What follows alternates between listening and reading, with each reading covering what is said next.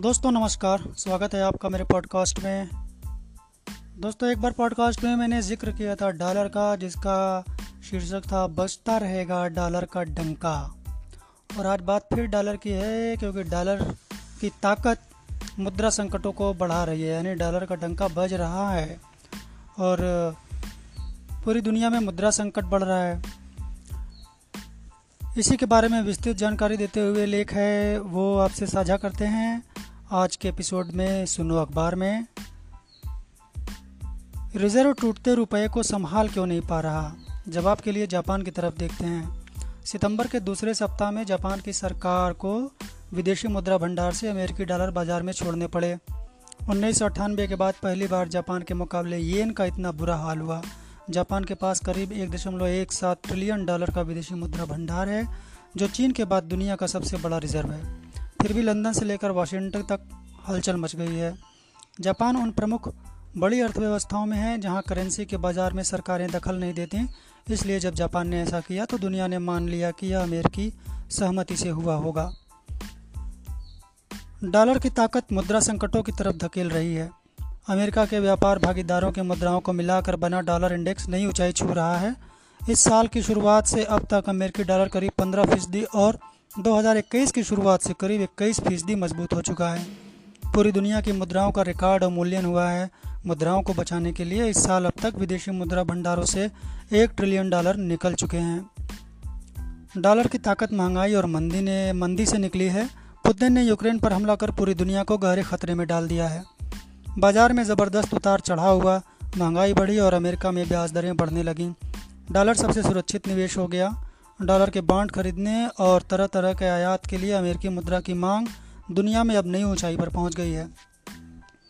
सनद रहे कि बकौल फेड रिजर्व विश्व के लगभग 80% निर्यात इनवाइस, 60% विदेशी मुद्रा बॉन्ड और ग्लोबल बैंकिंग के करीब 60% देनदारियां अमेरिकी डॉलर में हैं।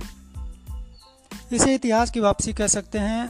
जैसे 1973 में इजिप्ट और सीरिया से जंग के दौरान अमेरिका को इसराइल से मदद मिली तो अरब देशों ने अमेरिका को तेल निर्यात बंद कर दिया। मार्च 1974 में आयल एम्बार्गो खत्म होने तक अमेरिका में महंगाई खोलने लगी थी। 1980 में 15% की रिकॉर्ड महंगाई दर के बीच तेज तर्रार और तजुर्बेकार चेयरमैन पॉल वॉलकर ने जब फेड रिजर्व की कमान संभाली। वॉलकर ने महंगाई रोकने के लिए 1981 तक ब्याज दरें 20% तक पहुँचा दी। फिर वही हुआ जो आज हो रहा है। अमेरिकी डॉलर मजबूत होने लगा।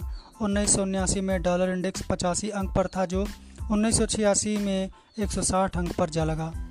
अमेरिका भी मंदी बेरोजगारी में धंसने लगा था। अमेरिकी निर्यात दुनिया में पिट रहे थे, जबकि अमेरिकी विदेशी सामान का इस्तेमाल कर रहे थे।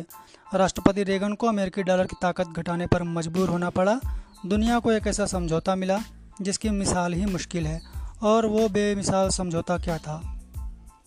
22 सितंबर 1985 का दिन था, जब न्यूयॉर्क के ऐतिहासिक प्लाजा होटल में पश्चिमी जर्मनी, ब्रिटेन, फ्रांस, जापान और अमेरिका के बीच प्लाजा समझौता हुआ। G5 देशों ने अमेरिका को डॉलर के 50% अवमूल्यन पर राजी कर लिया। जापान, फ्रांस, ब्रिटेन और जर्मनी के मुद्राओं का करीब इतना ही मूल्य बढ़ गया। केंद्रीय बैंकों ने मुद्रा बाजार में सीधा हस्तक्षेप किया। कहते हैं कि यह समझौता जापान पर भारी पड़ा, क्योंकि इसके बाद जापान की अर्थव्यवस्था लंबी मंदी और डिफ्लेशन में धंस गई। प्लाजा समझौता लंबा नहीं चला। 2 साल बाद फरवरी 1987 में फ्रांस के लूव्र में नई संधि से इसे रद्द कर दिया गया। G5 देशों के बैंकों ने विदेशी मुद्रा बाजार में दखल बंद कर दिया। महंगाई भी थम गई, लेकिन अमेरिकी मुद्रा की मजबूती डॉलर में कर्ज लेने वालों पर भारी पड़ी। 1994 में मैक्सिकन का पेसो भी, जो कि वहाँ की मुद्रा है, उसका भी भारी अवमूल्यन हुआ। यह टकीला क्राइसिस था। विदेशी निवेशक बाजार से पैसा निकालने लगे। अमेरिका और IMF ने मैक्सिको की मदद की। मजबूत डॉलर की मार से जुलाई 1997 में थाईलैंड, फिलीपींस और इंडोनेशिया में संकट आए। घरेलू मुद्राओं का भारी अवमूल्यन हुआ, विदेशी पूंजी उड़ने लगी और शेयर बाजारों का बुरा हाल हो गया।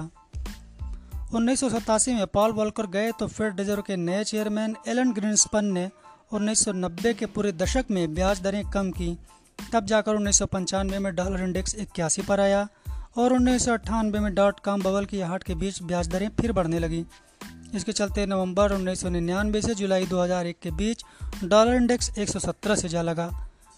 अमेरिका पर आतंकी हमले के बाद फेड ने ब्याज दरें कम की और डॉलर की ताकत नरम पड़ने लगी। और फिर अब आगे गया है, फिर वही कहानी।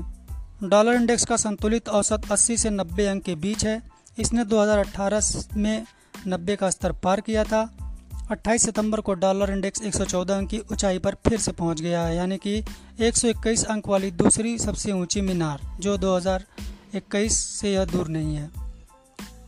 डॉलर इंडेक्स की रिकॉर्ड ऊंचाई 1985 में आई थी, जब यह 160 अंक पर चढ़ गया था। इसके बाद ही आया था लैटिन अमेरिका में कर्ज का संकट।